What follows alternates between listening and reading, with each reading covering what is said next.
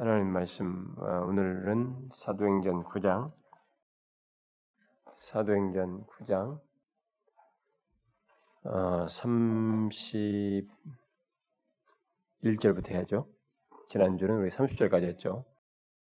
31절부터 우리 끝장까, 끝절까지 한 절씩 교독합시다. 그리하여 온 유대와 갈릴리와 사마리아 교회가 평안하여 든든히 서가고 주를 경외함과 성령의 위로로 진행하여 수가 더 많아지니라.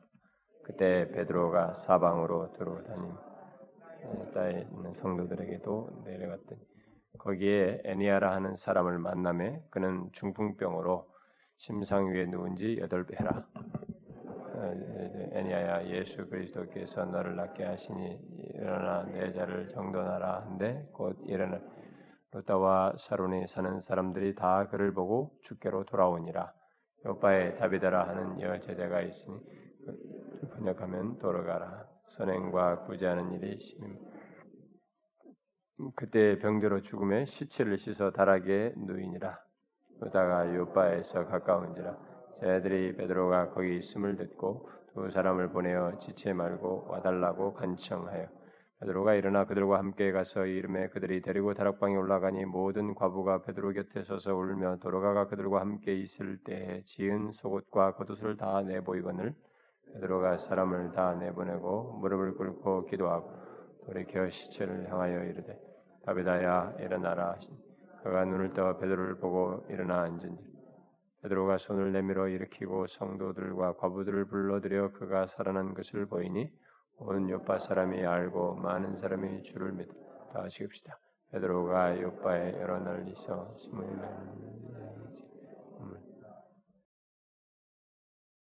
아까 보니까 이 우리 교회에 배달됐어요.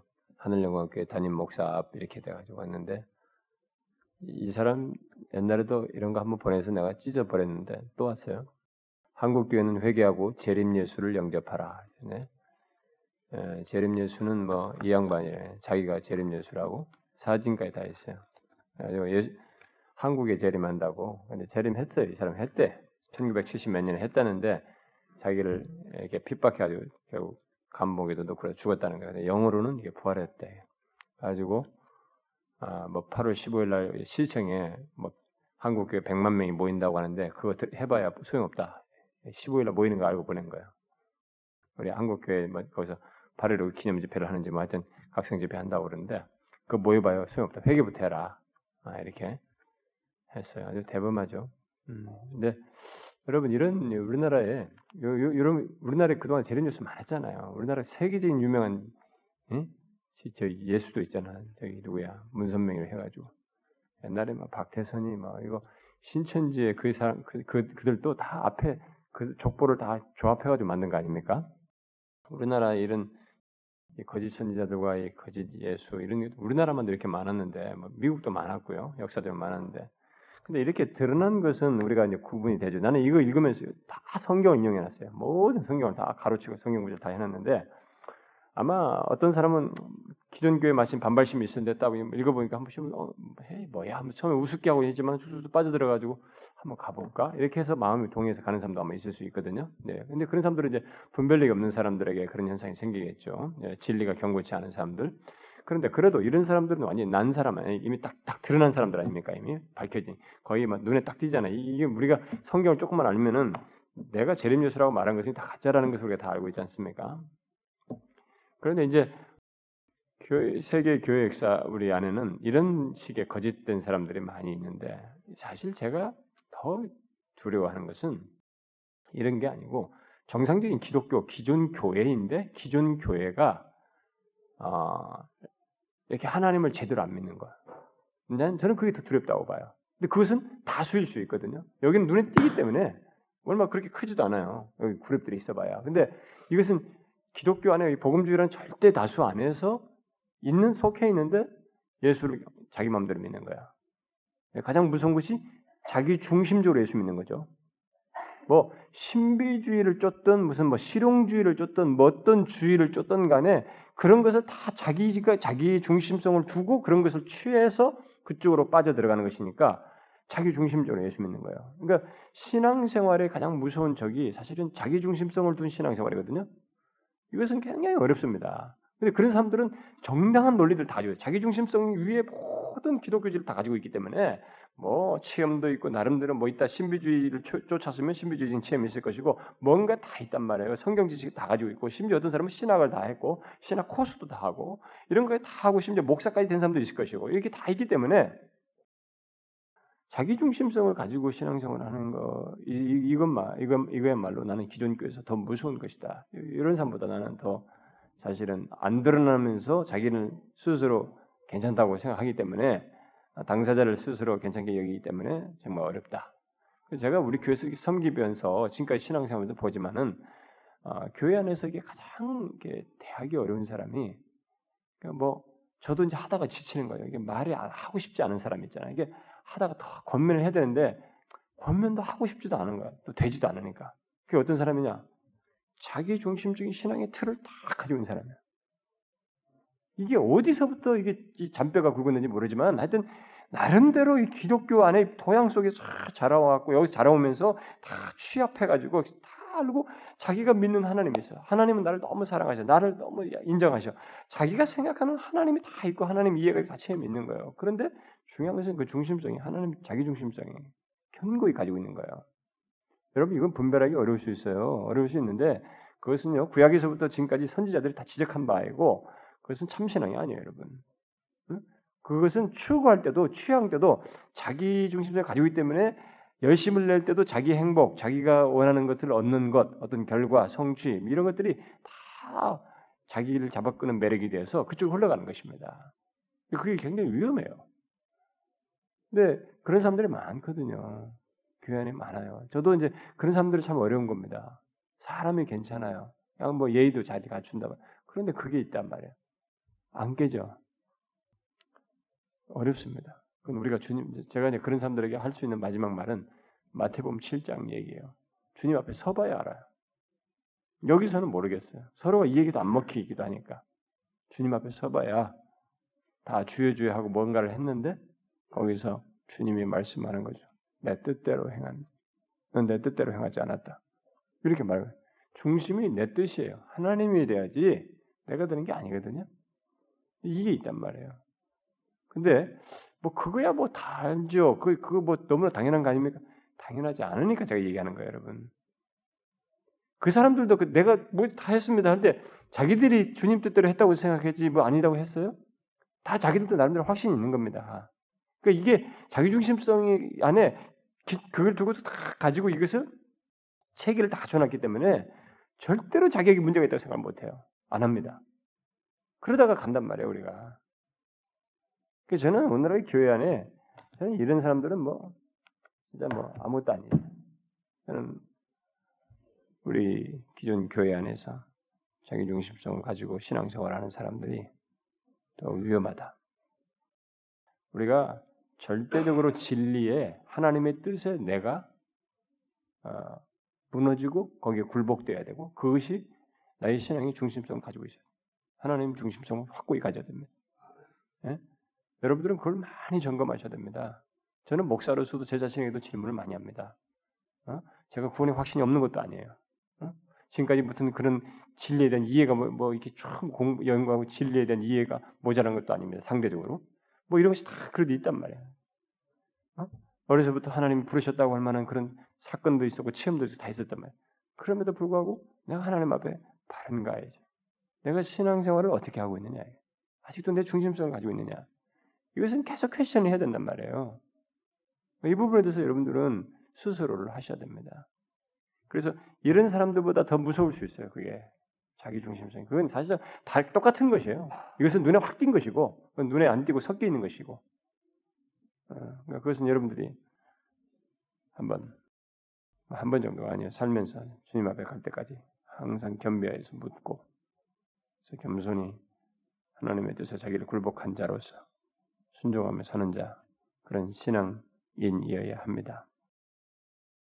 자, 오늘 읽은 내용은 이제 봅시다. 오늘 본문을 돌아가서 오늘 읽은 내용은 이제 아, 이게 뒤에 이제 그 10장에서 나올 이제 그이 10장으로 점진해서 10장에서 나오는 사건이죠. 고넬료 사건. 고넬료 사건을 통해서 이제 이 기독교 역사가 이방인에게 포문을 여는 문제가 예루살렘 교회에서 논쟁이 되고 처리하면서 이게 확 정리가 될 수 있는 사건으로서 이제 하나님이 주도하셔서 환상을 주시고 해서 주도적으로 일어날 사건이에요. 그런 사건이 있는데 하나님이 예루살렘만 유대인들에게만 복음을 전하다가 이게 뭐가 갑자기 있으면 어렵잖아요. 그러니까 빌립 사, 빌립에 의해서 복음 전도 이런 과정이 있는 것입니다. 이런 과정이 조금 있는 가운데서 이제 그쪽 사건으로 나아가는 거예요. 그러니까 그래서 이 구장에도 지금 오늘 읽은 내용도 이제 베드로가 이렇게 되는 과정이 다 어, 뭔가 이제 그 오늘 31節에서 읽은 것처럼 어, 이렇게 그리하여 온 유대와 갈릴리와 사마리아 교회가 이렇게 든든히 서가는 이런 과정 속에서 이제 이 무르익어 가야지 벌써 무르익어 가고 무르익어 가는 가운데서 이제 이방인을 전적으로 받아들이는 문제를 거론해야 하는 사건이 하나님의 주도하심 아래서 고넬료라고 하는 그 사람을 통해서 뒤에서 10장에서 나옵니다. 그게 이제 아마 중요한 사건이 되겠죠. 그게 이제 10장, 11장으로 연결지어서 함께 생각하는 문제인데요.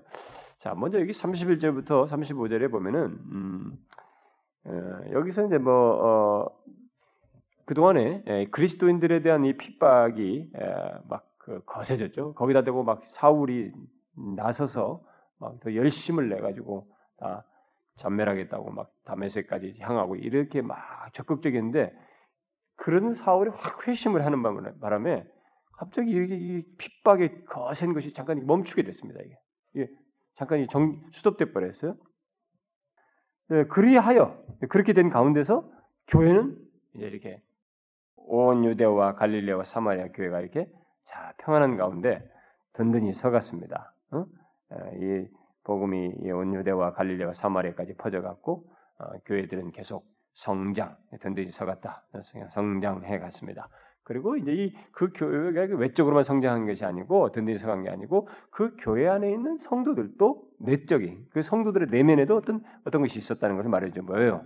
주를 경외함과 성령의 위로로 이렇게 교회는 이 두 가지가 있어야 되는 겁니다. 생명성이 복음이 전해지면서 교, 회가 든든히 서가는 것, 어? 이게 견고해져가는 진리 안에서 견고해져가고 외적으로도 이렇게 복음이 성장해져가는 어? 이런 것이 있어야 되지만 동시에 뭐냐면 그리스도인데 그 안에 교회에 속한 지체들의 이 내적인 신앙 또한 뭐예요?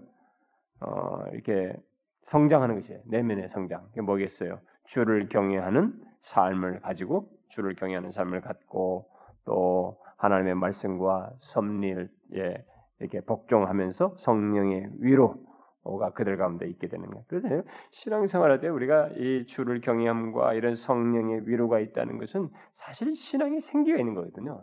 여러분들 잘 보세요. 신앙생활하면서 내가 종교적 열심을 탁 맘먹고 열심히 내서 그것으로 유지하는 것과 하나님께서 우리에게 베푸시는 은혜도 알고 그 은혜를 따라서 하나님이 어떤 분이시라고 그분에 대한 내 자신의 그 교제 속에서의 반응, 어? 그분을 경외하고 그런 가운데 성령의 위로가 있고 또 하나님의 자기 이런 상황 속에서도 하나님께서 막 자신의 말씀을 통해서 우리를 견고케 하시고 이게 섭리하시는 가운데서 위를 얻는 이런 것이 있는 있는 가운데서 신앙생활하는 건 다른 것이에요.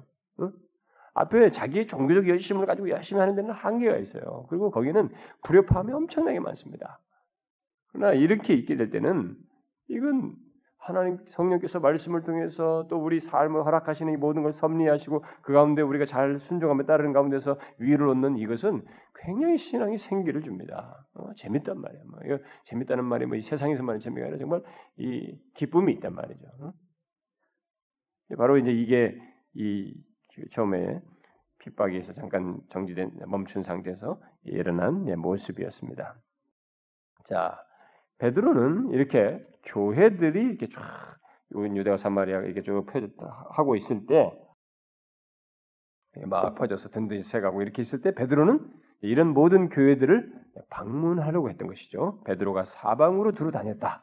그러니까 베드로가 이제 여기에 이런 교회들을 이제 방문하게 되는데 그 중에 하나가 처음 지금 등장 나오는 오늘 루다에 있는 교회를 방문한 것입니다. 그게 지금 바로 루다에 사는 성도들에게 내려갔다 이렇게 말하고 있는 것입니다.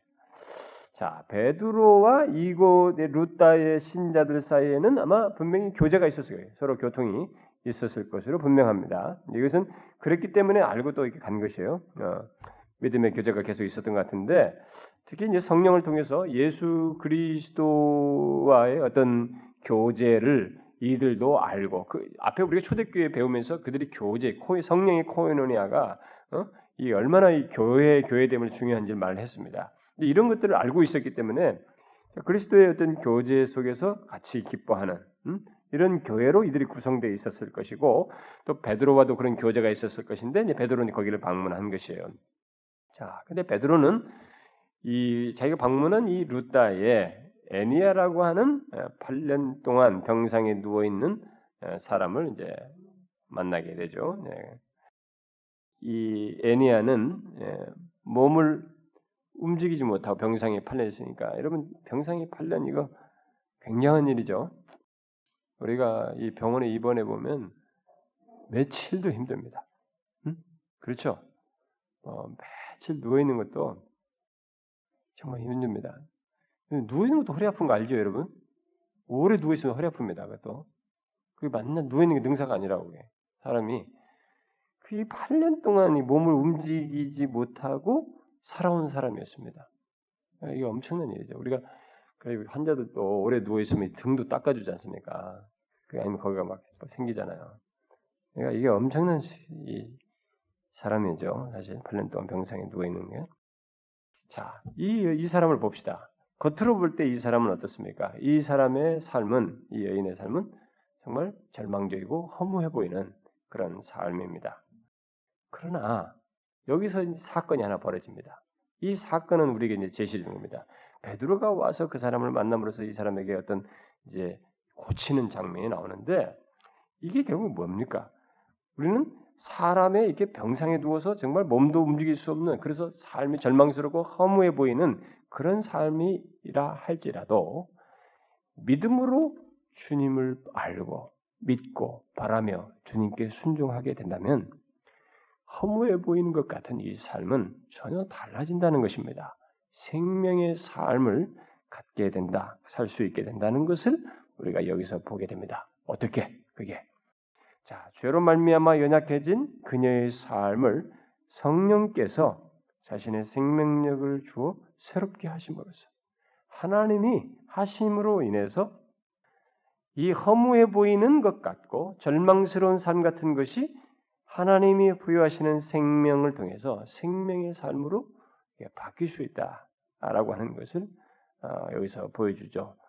이 베드로와 이 루다의 신자들은 이런 필요성을 다 인지하고 있었다고 볼 수 있습니다. 이들은 그걸 알고 있었어요. 아무리 우리가 그렇다 손치더라도 하나님께서 그런 우리의 절망스러운 이것을 생명을 부어하셔서 하나님께서 생명력을 주셔서 우리를 새롭게 하신다. 그리고 그런 필요들을 이들은 인지하고 있었, 있었 다고 볼 수 있습니다. 베드로도 그것을 아마 생각했을 거라고 봐요. 특히 베드로는 예수 그리스도를 통해서 삶을 회복시키시는 하나님의 역사를 알고 있었단 말이에요. 이전에 예수님을 따르면서도 자기는 봤고, 어? 그리고 특별히 예수 그리스도를 통해서 자기가 초대교회 이후에 예수 그리스도를 통해서 이 죄악 가운데 짓눌려 있고 얽매 있는 자들이 회복되어지는 그래서 하나님께서 예수 그리스도 안에서 넘치는 사랑을 자기 백성들에게 베푸신 것을 알고 있었기 때문에 그 사실을 의지해서 베드로는 확신 있게 말을 할 수가 있었죠. 음, 이 애니아에게 뭐 어떻게 말했어요? 애니아야, 예수 그리스도께서 너를 낫게 하시니 일어나 내 자를 정돈하라 이렇게 말한 것입니다. 예수 그리스도께서 너를 낫게 하시니 일어나 내 자를 정돈하라. 이, 이렇게 말할 수 있는 것은 베드로가 하나님께서 예수 예수 그리스도 안에서 있게 된 이것을 확실하게 알고 믿고 있었기 때문에 이렇게 말하죠. 만약에 여러분 그런 것이 아주 확실하게 믿고 있는 것이 아니면 그러니까 이게 믿는 게 아니라 제가 확실하게 믿는다는 것을 여러분들이 믿습니다, 믿습니다 이렇게 가지고 기합을 넣는 게 아니고 어떤 사람도 그렇게 하잖아. 막 얼마나 또 간절하면 막 좀 말이라도 더 세게 하려고 믿습니다 이렇게 합니까? 이게 뭔가 자기 신념을 거기다 담아서 이렇게 막 믿습니다. 그러니까 뭔가 꼭 있게 해주세요. 이렇게 어떤 결과에 집착해서 하고자 하는 이런 기압을 넣는 것 같고 신념을 넣고 마음을 확 기를 쏟는 것 같고 뭐 짬뽕이 된 것 같은 예, 이런 주, 뭐 다른 데서도 이 마술을 쓰는 사람도 무슨 뭐 불교 시댕이들도 하여튼 뭐 다른 종교들도 쓰는 것들이 다 합성된 것 같은 그런 신념의 표현이 아니라 뭐예요? 하나님께서 예수 그리스도 안에서 하시는 것을 확고히 하는 예수 그리스도께서 부활하시고 승천하시고 나서 성령이 허락하셔 성령 안에서 이렇게 하시는 것을 아, 확실하게 알고 있었단 말이에요. 자기는 보았고 주께서 그렇게 하시리라고 믿었던 것입니다. 여기서는 틀림이 없는 사실이다. 어? 하나님께서 예수 그리스도를 통해서 삶을 회복시키시는 이런 은혜를 베푸시고 있다는 것을 확고히 알고 있었기 때문에 예수 그리스도께서 너를 낫게 하시니 일어나 내 차를 정돈하라 이렇게 말한 것입니다. 여러분 이렇게 말을 할 수 있는 것은 굉장한 분명한 사실이 없으면 이게 이렇게 말해서 일어날 사실에 대한 분명한 사실로서의 이해와 믿음과 어떤 그렇다고 하는 조금도 부인할 수 없는 사실로서 그리스도 안에서 있을 일로 믿지 않으면 이것은 웃기는 얘기예요, 여러분. 네? 할 수가 없는 얘기입니다. 그렇게 했어요. 그런데 어떻게 했어요? 그렇게 했는데 일어났습니다. 즉시 애니아가 일어났어요. 그녀는 일어났을 뿐만 아니라 이 말을 통해서 결국 뭘 알았겠어요? 예수님께서 자기와 같이 이렇게 허무해 보이고 이게 죽은 것과 같은 자신을 생명을 주시기 위해서 오신 분, 바로 그 생명을 주시기 위해서 오신 분이라고 하는 것을 이 사람도 믿음의 눈으로 보게 되는 거죠. 왜냐하면 예수 그리스도께서 너를 낫게 하신다. 바로 나 같은 자를 낫게 하시고 생명을 주시는 분으로 믿음의 눈, 분으로 믿음의 눈을 가지고 보게 되는 이 여자도 그렇게 보게 되는 것이죠. 바로 그런 장면이 이제 여기서 어, 있게 됐습니다. 그래서 그녀는 이제 회복된 삶을 어, 음, 통해서 주님을 섬길 수 있게 되었겠죠. 애니아를 이렇게 고친 사건은 결국 뭡니까? 예수 그리스도께서 성령을 통해 우리에게 권능의 삶을 부여하신다고 하는 이런 계시적인 내용이겠죠. 음? 여기 계시로 기록했잖아요. 이 사건 사건을 하나 문제를 풀어주고 낫게 하는 것을 끝난 게 아니라 그것을 여기다가 기록을 함으로써 어떤 이게 하나님의 계시적인 사건인 것을 우리에게 말해주고 있잖아요. 그럼 결국 뭐겠어요? 음? 예수 그리스도께서 성령을 통해서 우리에게 이러한 삶을 부여하신다. 죽은 것 같고 무기력해 무기력해진 것 같은 거기에 이 능력의 삶, 어? 권능의 삶을 부여하신다는 어떤 계시적인 내용이 있는 것입니다. 이것은 우리에게 똑같이 적용될 수 있습니다. 병상으로서의 중풍병자가 아니라 할지라도 그런 상태가 아니라 할지라도 우리 모두에게는 성령을 통해서 우리에게 부여되어야 할 능력 있는 삶, 권능의 삶이 필요로 합니다. 그것을 예수 그리스도께서 성령을 통해서 하신다. 하신다는 사실을 우리에게 계시적으로 말해주는 것입니다. 우리는 이 부분을 믿어야 될 것입니다. 네? 여러분 인간이 가지고 있는 조건이 중풍병자라서 병상에 누는 조건이 있고 어떤 사람은 건강한 조건이 있고 어떤 사람은 나약한 조건이 있고 또 뭐 환경적으로 힘든 조건이 있고 그 조건이 힘든 것은 얼마든지 있을 수 있어요. 그리고 갑자기 마음이 좀 힘들고 우울해지고 뭐 이런 조건이 혹시 있을 수 있습니다. 우리 상황 속에서. 그러나 중요한 것은 예수 그리스도께서는 성령을 통해서 능력의 삶을 부여하시는 분이시다. 그러니까 그를 믿음의 눈으로 바라보는 것, 음? 이것이 우리에게 있어야 된다는 거예요. 그걸 계시해 주는 거죠. 우리는 아 옛날에 이렇게 살려 이런 일이 있었구나. 아니 여러분 병자 고치는 게 뭐가 대수냐 이거예요. 예수님도 많았는데 베드로를 고쳤어 이거 하나 고쳤다 이 말이에요. 이게 뭘 드러낼 일이냐. 여기서 중요한 건 뭐예요? 애니아야 예수 그리스도께서 너를 고치신다. 어? 너를 낫게 하신다. 그러니 일어나라. 지금 이 장면에서 예수 그리스도는 승천에 계신 거예요. 보좌에 계신다고. 지금 그분은 우리 가시로 볼 수 없는 분이란 말이에요. 근데 바로 그분이 그렇게 하신단 말이에요. 어? 성령을 통해서 우리에게 능력의 삶을 이렇게 무기력해 이고 허무해 보이고 죽은 것과 같은 절망스러운 상태에서 능력의 삶을 살도록 하신다. 그렇게 하실 수 있다. 그걸 말해주는 거죠. 그래서 우리는 이렇게 해야 됩니다. 아, 뭐 내 나이가 몇인데 내 늙었구만 뭐 어쩐데 우리가 그렇게 에, 자꾸 하버릇 하지 말아야 돼요. 왜냐하면 예, 하나님이 데려가실 때 우리를 불러갈 때까지 에, 이와 같은 계시된 내용이 있어요. 예수 그리스도께서 성령을 통해서 우리에게 능력 있는 삶을 살게 하십니다. 늙어도 무기력해도 그럴 수 있는 거죠. 그래서 몸은 이렇게 남들 젊은 사람처럼 이렇게 힘이 없고 좀 늙으니까 아무래도 어렵겠죠. 그러나 그에게는 능력이 성령을 통해서 있게 되는 능력 있는 삶이 가능한 거예요. 이걸 우리가 믿어야 됩니다. 이런 계시를 믿어야 돼요. 이것은 우리를 위한 계시입니다. 물론 이런 기적이 어 뭐 항상 있어 있는다는 건 아니죠. 어뭐 이런 이런 식으로 기적을 보편화해야 된다는 그런 얘기는 아닙니다. 우리는 평생 고통을 당하는 일도 있을 수 있습니다. 일어나지 않고 평생 고통 당할 수도 있어요. 그러나 중요한 것은 그때에도 우리는 예수 그리스도께서 우리에게 충만한 삶을 주시기 위해서 오셨다. 예수 그리스도께서 너를 낫게 하신다. 바로 예수 그리스도께서는 우리에게 충만한 삶을 주시기 위해서 이 땅에 오셨다는 사실을 기억해야 됩니다. 이 하나님의 계시를 믿어야 된다 이 말이에요. 설사 내가 고통스러운 상태에 있다 할지라도 예수 그리스도는 그 우리에게 그런 충만한 삶을 주시기 위해서 오신다는 사실을 믿어야 된다 이겁니다. 설사 우리가 죽음의 권세 아래서 고통당한다고 느껴질 때라도 우리는 결과적으로 승리합니다. 내가 이렇게 정말 그 어떤 죽음의 권세 아래서 막 고통당하고 거의 죽음이 내 앞에 온 것처럼 고통당한다 할지라도 그리스도인은 그게 끝이 아니에요. 이게 계시는 바로 그걸 얘기입니다. 신자에게는 이렇게 8년 동안이니까 그 죽은 거 같잖아요. 죽는 날만 기다릴 것 같은 이 사람 아닙니까? 그런데도 신자에게는 뭐냐? 예수 그리스도가 계시다. 예수 그리스도는 뭐냐? 궁극적으로 신자에게 승리를 준단 말이야. 결과적인 승리를 준다 이게. 어? 생명을 부여하시는 분이시다. 바로 그걸 얘기하는 거예요. 그러니까 우리 앞에 살사 이런 그 절망스러운 뭐 죽음이 느껴질 것 같은 그런 상황이 있어도 우리는 결과적인 승리를 믿어야 된다.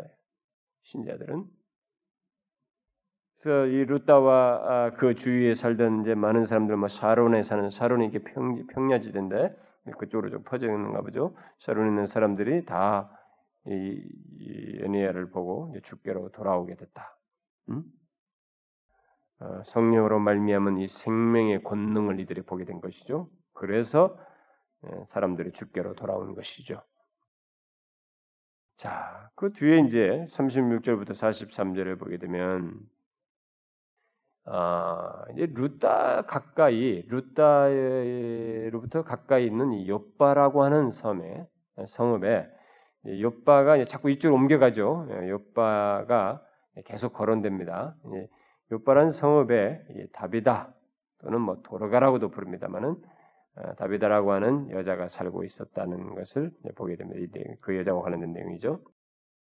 자, 이 여자는 크리스천이었죠. 음, 요바에 사는 크리스천들이었어요. 여제자 그랬어요. 그러니까 아, 진실한 신자였던 것으로 보여집니다. 근데 이 사람은 가난한 사람들을 많이 구제했습니다. 가난한 사람들을 그녀는 아마 평생을 남을 위해서 살아온 것 같습니다. 뭐 그렇다고 그래서 뭐 어, 뭐 그냥 자기 삶이 완전히 뭐 바닥나는 것처럼 살았다는 얘기는 아니고요. 평생을 남을 위해서 살아오는 네, 그런 구제의 삶을 충실하게 살았던 삶으로 여기서 묘사하고 있습니다. 우리 그리스도인에게 있어서 올바른 삶이라고 하면은 바로 이제 이 여자에게서 볼 수 있는 장면이에요. 왜냐면 이자 이 사람이 지금 여제자로서 이렇게 했다고 그러는데 선행과 구제하는 일이 심이 많았다고 하는데 선행과 구제를 심이 많게 하기 이런 일이 있기 위해서는 먼저 선행되는 게 있어요. 이게 이제 이 사람이 여제자로서 이렇게 말을 한 것에서 먼저 힌트를 얻을 수 있는데 그게 뭐겠어요? 먼저 주님께 잘 복종하는 사람. 어? 주님께 자기 자신을 잘 굴복하여 복종하고 순종하는 이 사람이 이걸 잘할 수 있단 말이에요. 그러니까 이 사람이 아마 그랬던 거 봐요. 그러니까 올바른 삶이라는 것은 신자에게 있어서 바로 그겁니다. 주님께 복종하며 하나님과 다른 사람들을 위해서 사는 것. 이게 신자들이 갖는 올바른 삶이라고 할 수 있는데 바로 이 사람이 어, 다비다가 그랬던 것 같습니다. 그녀는 주님께 복종하며 선행을 하는 가는 가운데 선행을 행하는 가운데서 네, 병들어 죽게 됐어요. 자, 사람들은 죽게 됐다. 병들어 죽게 됐는데 이 여인을 곧바로 장사하지 않았습니다. 곧바로 장사했으면 뒷얘기가 나오지 않아요. 그러면 곧바로 장사하지 않고 어떤 행동을 했다는 것은 이 사람들이 지금 뭐가 있는 겁니다. 여기 같이 동참한 이 사람의 시체를 한 사람들이 다 이 옆바에 있는 심신자들인데 이 크리스천들이 바로 장사를 안 하고 뭔가를 했단 말이죠. 이걸 우리가 주목해야 됩니다. 이게 아주 중요한 행동이에요. 이게 신앙의 행동이었던 것입니다. 우리는 이런 부분에서 신앙적인 사람들이 옆에 같이 있는 것이 굉장히 중요해요. 이 다비다 옆에 죽었을 때는 이 다비다는 아무것도 못하는 상황이에요. 근데 그 옆에 있는 사람이 바로 이 장사를 안 지내고 시체를 씻어가지고 다락에 누웠어요. 뭔가를 하기 위해서 이렇게 한 것입니다. 어? 그 주변에 이런 사람이 있는 것이 굉장히 중요해요. 우리가 우리 공동체가 이런 성도들로서 이렇게 잘 자라는 것이 난 좋다고 봐요. 여기처럼 그러니까 영적인 그 믿음 있는 사람들이죠. 그러니까 기, 성경에 대한 지식만 가지고 있는 것이 아니라 진짜 산 믿음을 가지고 있는 사람들. 베드로서서 말한 것처럼 산 믿음, 살아있는 믿음을 가지고 있는 거예요. 그, 그 하, 자기가 믿는 하나님을 현재 그대로 적용할 수 있는 그분이 적용되는 말이죠. 적용하는 그런 믿음을 가진 사람이어야 하죠 우리들이. 뭐 매 성경을 배우고 뭐 책을 통해서 배우고 뭐 지식을 머리만 자꾸 커지지 그, 그 하나님이 현재의 하나님 현재 문제에 관련되고 우리 지금 여기 죽어 있는 이 죽은 이 여인을 위한 이 여인과 관련성이 없는 하나님이면 그 무슨 의미가 있냐 이게요. 우리 주변에는 그런 사람들이 있어야 돼. 우리 우리 중에 누가 한 사람이 어렵다. 그러면 하나님께서 여기를 아신다. 하나님께 이 문제를 같이 알을 수 있고 하나님께 도움을 구할 수 있는 이런 믿음을 가진 사람이 주변에 있으면 그 사람이 큰 도움을 입는 거예요. 그 주변 사람을 통해서. 저는 모르겠어요. 우리 교회를 상대적으로 평가를 어떻게 할 수, 우리가 객관적으로 어떻게 평가를 할 수 있을지 난 모르겠습니다. 어느 교회든지 아마 그런 사람들은 다 있을 거라고 봐요. 응? 이런 사람들이 아마 그래도 있지 않겠나. 뭐 질은 좀 다를지 모르지만 어떤 경우 막 어, 어, 이게 뭡니까 실용주의적으로 뭔가 하나님을 막 어? 축복과 기복적인 차원에서 그렇게 믿으면서 하는 사람도 있을 테고 뭐 다양할 수 있을 텐데 저는 우리들이 머리만 크지 않고 머리만 지식으로 많지 않고 실제로 좀 이렇게 믿는 이 주변의 사람들 같은 모습을 우리 모두가 좀 갖고 다른 사람을 돌볼 수 있으면 참 좋겠다라고 생각이 됩니다. 네? 그 차원에서 한번 보십시오. 제가 객관적으로 볼 때 우리 교인 성도들 중에는 상대적으로 그럴 수 있는 사람이 있다고 봐요. 많이 있을 거라고 저는 봅니다. 음?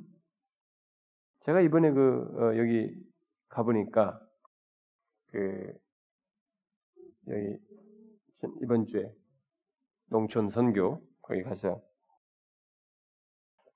제가 이제 하루 전날 갔지 않습니까? 가서 이렇게 보는데 뭐 짧은 시간에 이렇게 보지만은 하루 정도 보는 거지만은 우리 교회 이 성도들은 밖에 나가야 진가가 보이는 것 같아요.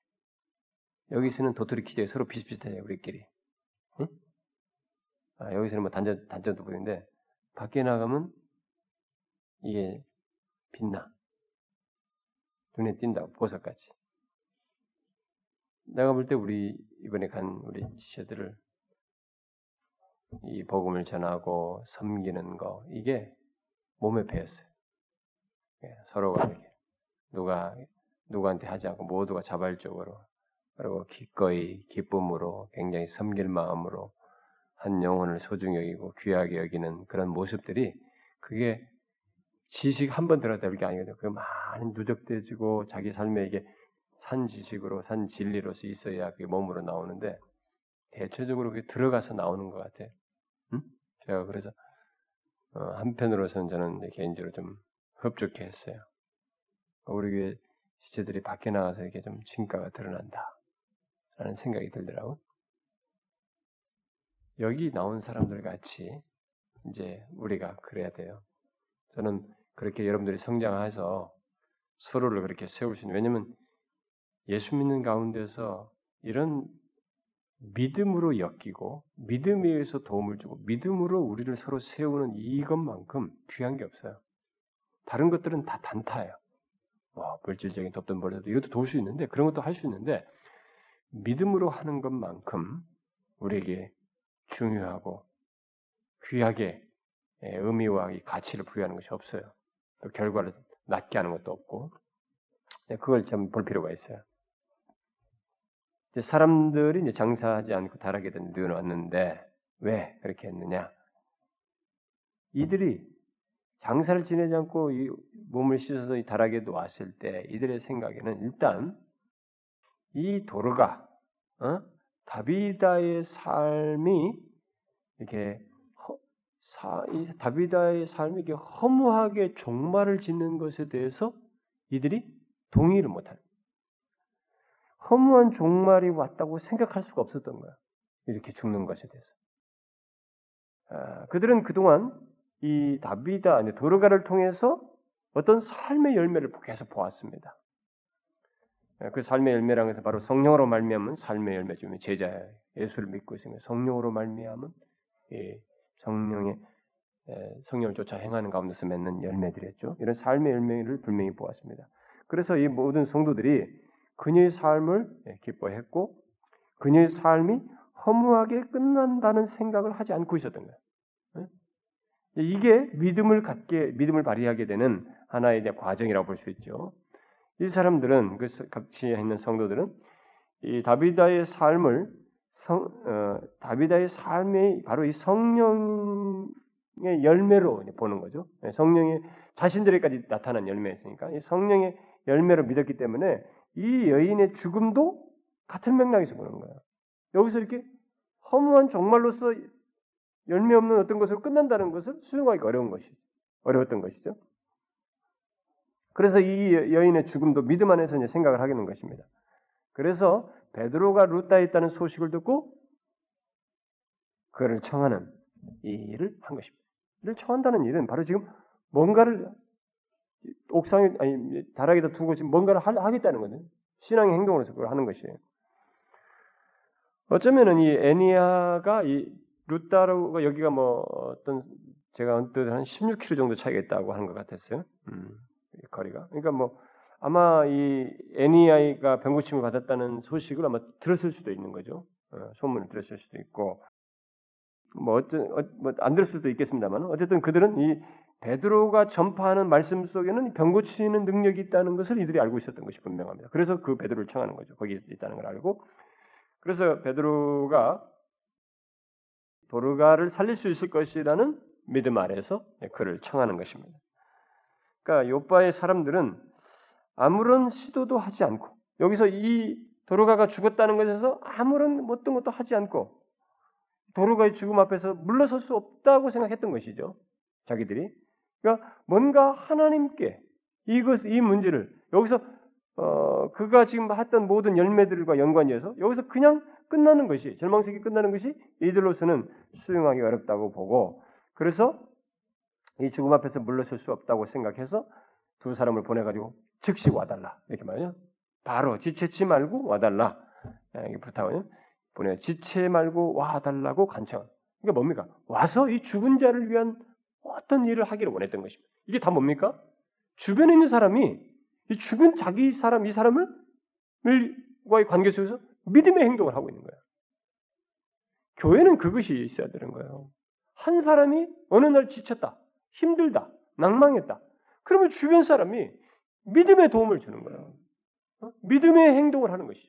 그 사람을 믿음으로 돕는 하나님은 그러신 분이 아니시다. 하나님은 우리에 대해서 이런 분이 아니시다. 라고 하는 믿음이 이 자신에게서 드러나서 이 사람에게 그런 믿음으로 이 사람을 향하고 돕는 심지어 죽은 사람에게까지 두고 있겠단 말이에요. 어? 이들은 그걸 수용할 수 없었던 것이에요.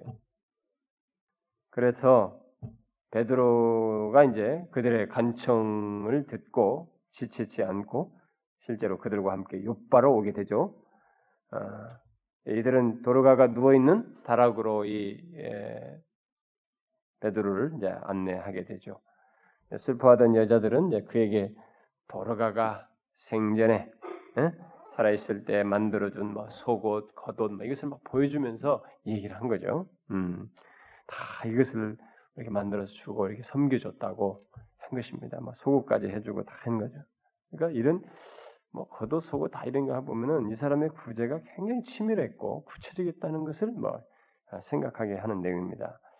그래서 이 모든 것은 아, 결국 그녀가 이런 것을 보임으로써 결국 뭐예요? 그녀가 성령으로 말미암아 사는 가운데 성령을 쫓아 행하는 가운데서 맺은 열매들이라고 하는 것을 말해주는 것이죠.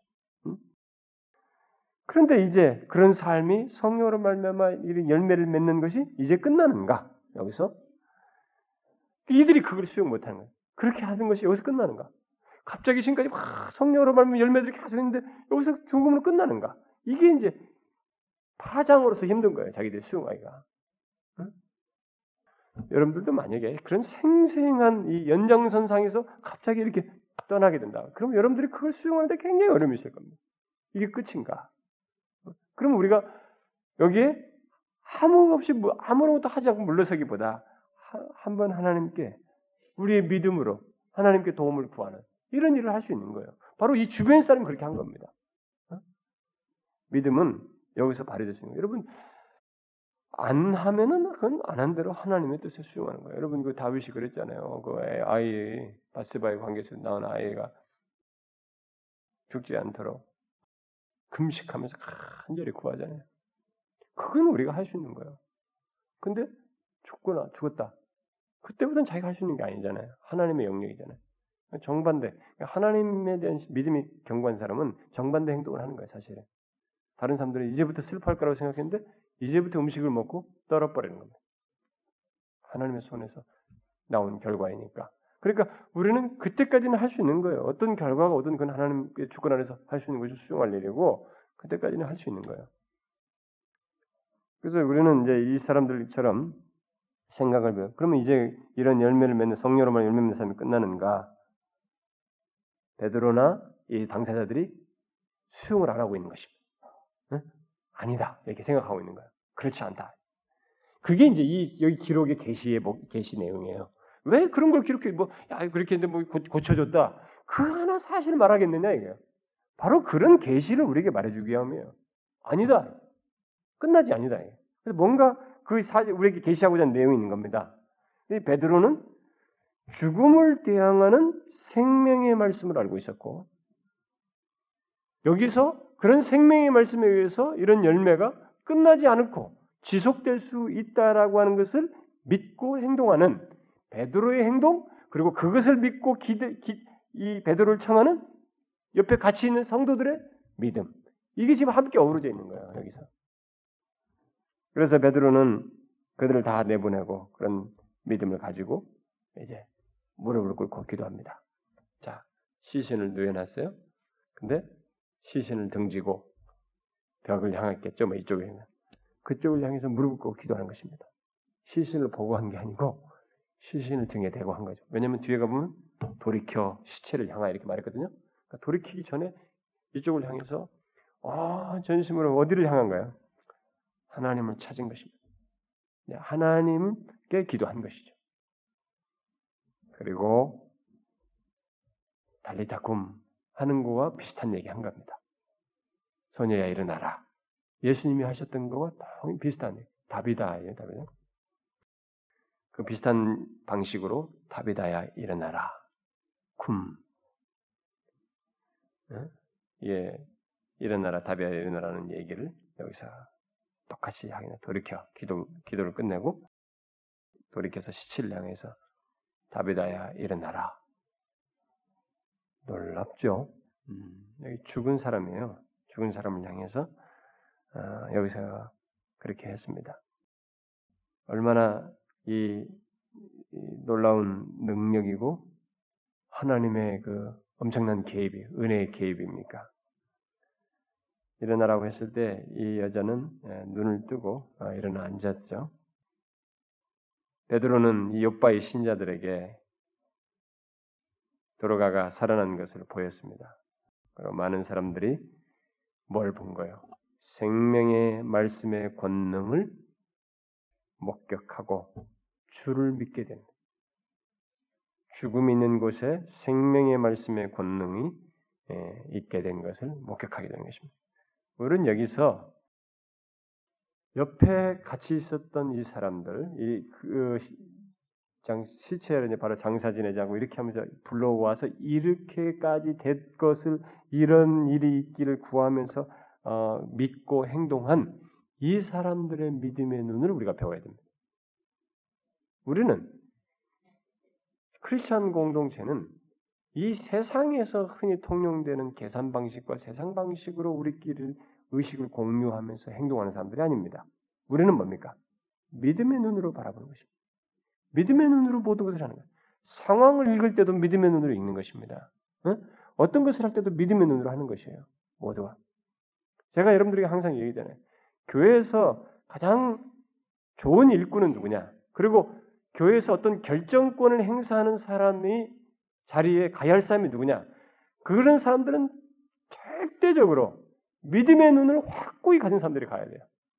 뭐 중직자들이 되거나 어떤 결정을 하는 결정권에 드는 사람들, 이 사람들은 믿음의 눈을 견고하게 가진 사람이 되어야 해요. 믿음의 눈으로 보지 않고 믿음의 눈으로 하지 않으면 그 사람 때문에 이제 힘들어져요. 계속 믿음의 눈은 하나도 없고 뭐이 계산과 이 세상적인 머리만 잘 돌아가는. 그러면 교회 아주 피곤 피곤해요. 응? 하나님이 주시고 것도 다 제한해 버려요. 하나님은 이런 분이신데 우리가 머릿속에 다 계산을 잘라버리면 말하면 이 범주를 못 넘어서는 거예요. 죽은 시체면 인간이 보편적으로 단념하게 돼 있어요. 근데 이 사람들이 이렇게 한다는 것 자체는 뭐예요? 이건 믿음의 이 상황을 본 거예요. 이건 믿음으로 이 상황을 직면한 것이고 믿음으로 이 다음에 있을 일을 바라보면서 베드로를 요청한 것이고 생명의 말씀의 권능을 믿은 것이에요. 그래서 교회에서 일꾼들 될 때, 그리고 무슨 뭐 직분자들 모여서 무슨 뭐 결정할 때 믿음의 눈으로 보지 못하고 말을 못할 사람이면 입을 닫는 게 좋습니다. 미안하지만 인생 경험 많은 거 좋은데 인생 경험 많은 것이 믿음의 눈으로 하는 가운데서 보조로 써야지 믿음의 눈을 없고 인생 경험 많은 것만 내밀면 위험해 힘들어요. 응? 교회는 그런 사람들로 구성되어 있어야 돼요. 교회는 우리가 통용되는 것이 모든 것이 하나님을 배제한 가운데서 하나님을 믿고 하나님을 믿음으로 바라보는 가운데서 하는 것이 아니라면 세상과 다를 바 없는 거예요. 교회라는 게 뭡니까? 우리는 믿음의 눈으로 보고 행동하는 거 아닙니까? 잘 보세요, 여러분. 자, 청년들 몇 사람의 친구들이 어울려요. 그러니까 이 얘기를 막 그냥 세상과 똑같은 눈으로 말하고 행동하면 어떻게 되겠어요? 한 사람이 그러다 치더라도 세 사람이 옆에 있으면 야 하나님이 계시잖아. 하나님이 우리를 아시지 않느냐. 이렇게 믿음의 눈으로 말하는 사람이 있어야 되는 거야. 어? 여전도회, 남선교회, 임원들 모여서 뭐 얘기하겠어요? 거기 믿음의 눈으로 보고 얘기해야죠. 어? 세상 경험 늘어놓고 말이지 그 계산으로 다 하는 게 아니잖아요. 교회는 바로 그것으로 움직여야 돼. 여기서 아주 놀라운 것은 이 주변 사람들이 바로 그런 믿음의 눈으로 이 상황을 보고 행동했다 이 말입니다.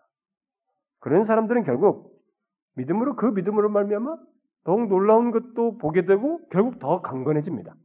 왜냐하면 그 믿음으로 말미암은 하나님의 역사를 자꾸 확인하게 되기 때문에 더 견고해져요. 더 강건해집니다. 그래서 믿음이 이게 굳건해지는 거예요.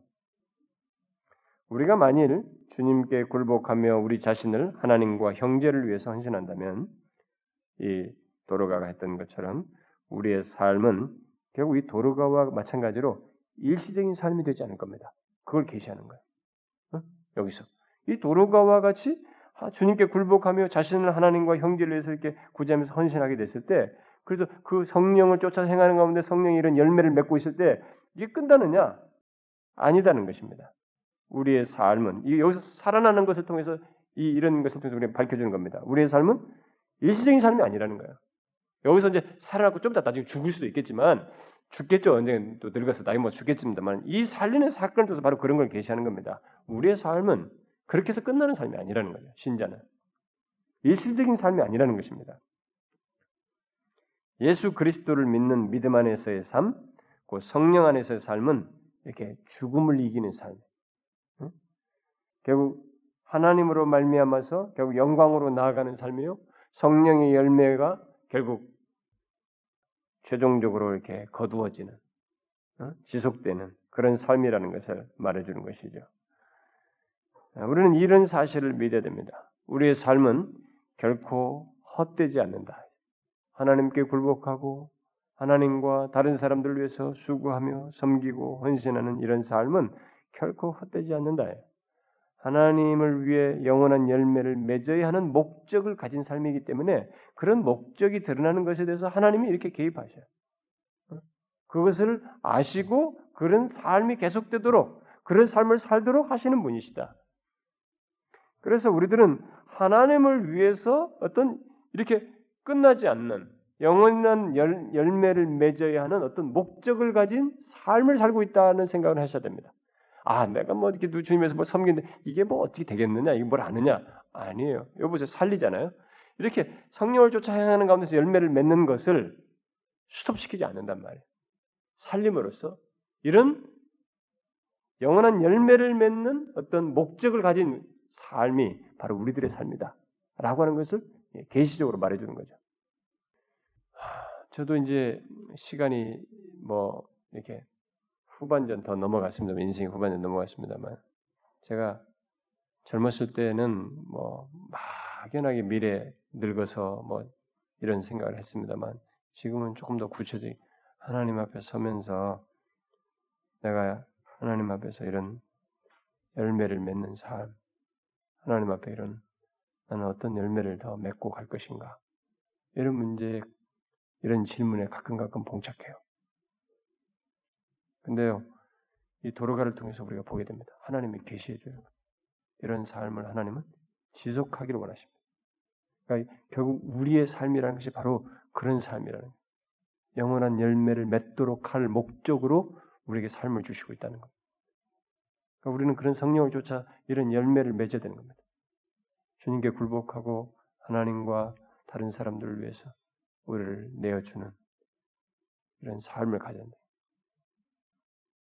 뭐이 도르가와 똑같은 뭐 이런 방식은 아닐 수 있습니다만은 중요한 것은 우리에게 그런 모습이 어? 어, 희생이 요구되는 그런 삶이 우리에게 있어야 된다는 것이죠.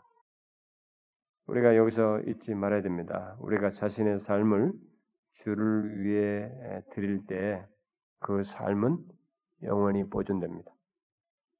여기 살리는 것을 통해서 말해주는 거예요. 그건 영원히 보존됩니다. 우리의 삶을 주님을 위해서 드리게 되면 우리의 삶은 절대로 잊혀지지 않아요. 잊혀지지 않습니다. 그건 하나님 앞에서 보존됩니다.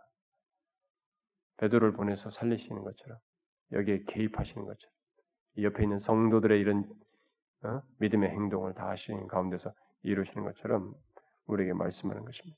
보존된다는 것. 그 삶은 보존된다는 것입니다. 성령으로 말미암는 열매를 맺는 삶, 이 성령의 사역은 결코 소멸되지 않는다는 것을 기억해야 됩니다. 그러니까 성령으로 말미암은 삶은 영원하다는 것을 어, 이게 죽음에서 삶을 살림으로써 우리에게 계시해 주고 있습니다. 자, 하나님께서는 이 도로가의 선한 삶이 죽음을 정복하는 삶으로 계시해 주면서 결국 어, 장차 영원한 영광으로 들어가는 삶이라는 것을 우리에게 말해주고 있습니다. 자, 이런 내용으로 이제 해서 사람들이 다 뭐 믿고 여기 요바의 사람들이 알고 많은 사람들이 주를 믿게 됐는데 마지막 43절에 보니까 베드로가 요바의 여러 날, 이 여러가 더 많은 날이 더 정확한 번역이에요. 많은 날 있어 시몬이라고 하는 무두장이 집에서 예, 머물다. 우리 이전 장 이전 성경에는 무두장이가 아니었는데 뭐라고 그랬어요? 피 피장. 이 피장이 죽은 짐승 껍데기 가죽 그거 하는 사람이었다 이게. 그래서 이게 지금 요바에 사는 시몬이 여기에 머물렀 베드로가 요바에 머물렀다는 뭐면서 그 집에 머물렀다는 것도 이제 나중에 그게 의미가 있는 거예요. 이게 베드로로 하여금 막 계속 몰고 가는 하나님이 베드로가 이제 이 모든 것에 중요한 역할을 해야 되거든요. 이방인을 받아들이냐, 이막 이 정기 구약의 모든 기준점을 무너뜨려야 되네. 예수 그리스도 성취된 것을 관습 속의 삶 속에서 무너뜨리는 게 너무 어려운 겁니다. 왜냐하면 몇천 년 동안 철저하게 지금도 이스라엘은 지키고 있단 말이에요. 그러니까 정결한 것과 부정한 것막 이게 다 구분했잖아요. 그러면 여기 지금 뭐냐면 이게 부정한 것이거든요. 이게 이 사람이 유대인인데 유대인이 지금 이런 것을 하고 있단 말이에요. 근데 그 자기가 그 거기에 지금 머물러 있는 거예요. 부정한 것에 짐승 죽은 짐승 만지고 껍질 이게 거 이건 부정한 거든. 구약 율법에는 거기에 있는 거예요. 그러니까 이 사람이 뒤에 가서 11장 뭐 12장에서 10장 11장에서 자기가 여기 머무른 얘기 안 해요. 베드로도 그렇게 힘든 거예요. 부정한 곳에 자기가 머물렀다는 얘기를 말을 안 하는 거예요. 고백을 나중에 안 합니다. 그런데 베드로로 하여금 준비시키는 거예요. 여기서 부정한 것과 정결한 것을 구약의 율법에서 가지고 있던 것을 의미가 없다라고 하는 것을 예수 그리스도 성취됐다는 것을 이제 수용해야 하도록 당사자부터 이제 베드로부터 여기에 이제 수용해야 하는. 근데 사도 바울은 하나님의 통해서 이걸 다 철저하게 정통파 바리새파로 율법주의 많은 삶이었지만 예수 그리스도에 의해서 계시를 받는 완전히 무너졌기 때문에 예수 그리스도 안에서 성취된 것들을 너무 완벽하게 알고 이제 그 계시를 기록하는 사람이다 보니까 베드로는 그 이 경험 속에서 이걸 하는 거예요. 그러니까 나중에 베드로 위선을 바울이 책망하지 않습니까? 응? 바울이 나중에 베드로를 베드로는 이런 것이 이제 뒤에 가서 고넬료 뭐 이런 거 뭐 음식 먹은 숨었다는 얘기 다 나오잖아요. 베드로가 자기가 수장 여기 수장이었음에도 불구하고 이렇게 어려웠어요. 수용하는 게. 여기서 그 준비 작업을 하는 것입니다. 부정한 것과 이제 그래서 부정한 사람과 부정치 않은 뭐 부정한 정결한 사람 뭐 이런 것은 나누는 구분이 없어져 버리게. 그걸 준비시키는 거예요. 그래서 이 사도행전은 굉장히 구속에 막 섭리가 있습니다. 역사 속에 하나 하나님이 다 예비하면서 무너뜨리가요. 그래서 우리들이 이제 이제 이런 것을 통해서 사도행전을 통해서 자꾸 배워야 될 것이 뭐냐면 우리 전반부 할 때 제가 얘기했지만 예수 그리스도께서 이루신 것이 얼마나 엄청난 것인지 알아야 돼. 그리고 예수 그리스도 안에서 성취된 이 은혜의 부유함이 도대체 얼마나 엄청난 것인지도 우리가 알아야 됩니다. 당사자들이 그걸 극복하기 힘들어요. 우리 인간이 이걸 수용을 못하는 거야. 하나님이 이루신 은혜의 부유함을 우리가 이 관념과 무슨 편견과 이런 것을 수용을 못해서 그렇지 하나님은 활짝 열어버렸어요. 근데 우리가 그 은혜를 다 못 누리는 거예요. 우리 편견과 우리들의 이 개인적인 생각들과 고집들과 자기 주관에 의해서 못 누리는 거예요. 그걸 지금 무너뜨리고 있는데 우리도 그러면 안 됩니다. 그리스도께서 이루신 것. 이 은혜의 부유함을 우리가 가져야 됩니다. 자, 여러분 이 두 사건을 통해서 계시한 거 아시겠죠? 우리도 이런 계시를 알고 우리 자신의 삶을 주를 위해 드릴 때 그 삶은 이렇게 죽었어도 살리면서까지 말해주는 것처럼 보존하십니다. 영원히 보존하십니다. 네? 성령을 조차 행하는 열, 열매 맺는 그 삶은 보존되는 삶이에요. 죽은 자를 살리면서까지 증, 계시 주는 거예요. 안 끝난다. 소멸되지 않는다. 보존되는 삶이다. 이걸 잊지 말고 우리가 인생의 이, 점, 이 흔적들이 바로 이런 열매 맺는 삶이어야 된다. 그 보존되는 삶을 가져야 된다는 것이. 아시겠죠? 기도합시다. 하나님 아버지 감사합니다. 우리에게 오늘도 어, 기회 주셔서 하나님 앞에 모여 이렇게 말씀 듣고 기도하게 해주시니 감사합니다. 주님, 저희들은 하루하루 하나님의 은혜로 사는 자들입니다. 주께서 우리를 불쌍히 여겨주시고 은혜 베풀지 아니하시면 우리는 믿음을 지킬 수가 없습니다.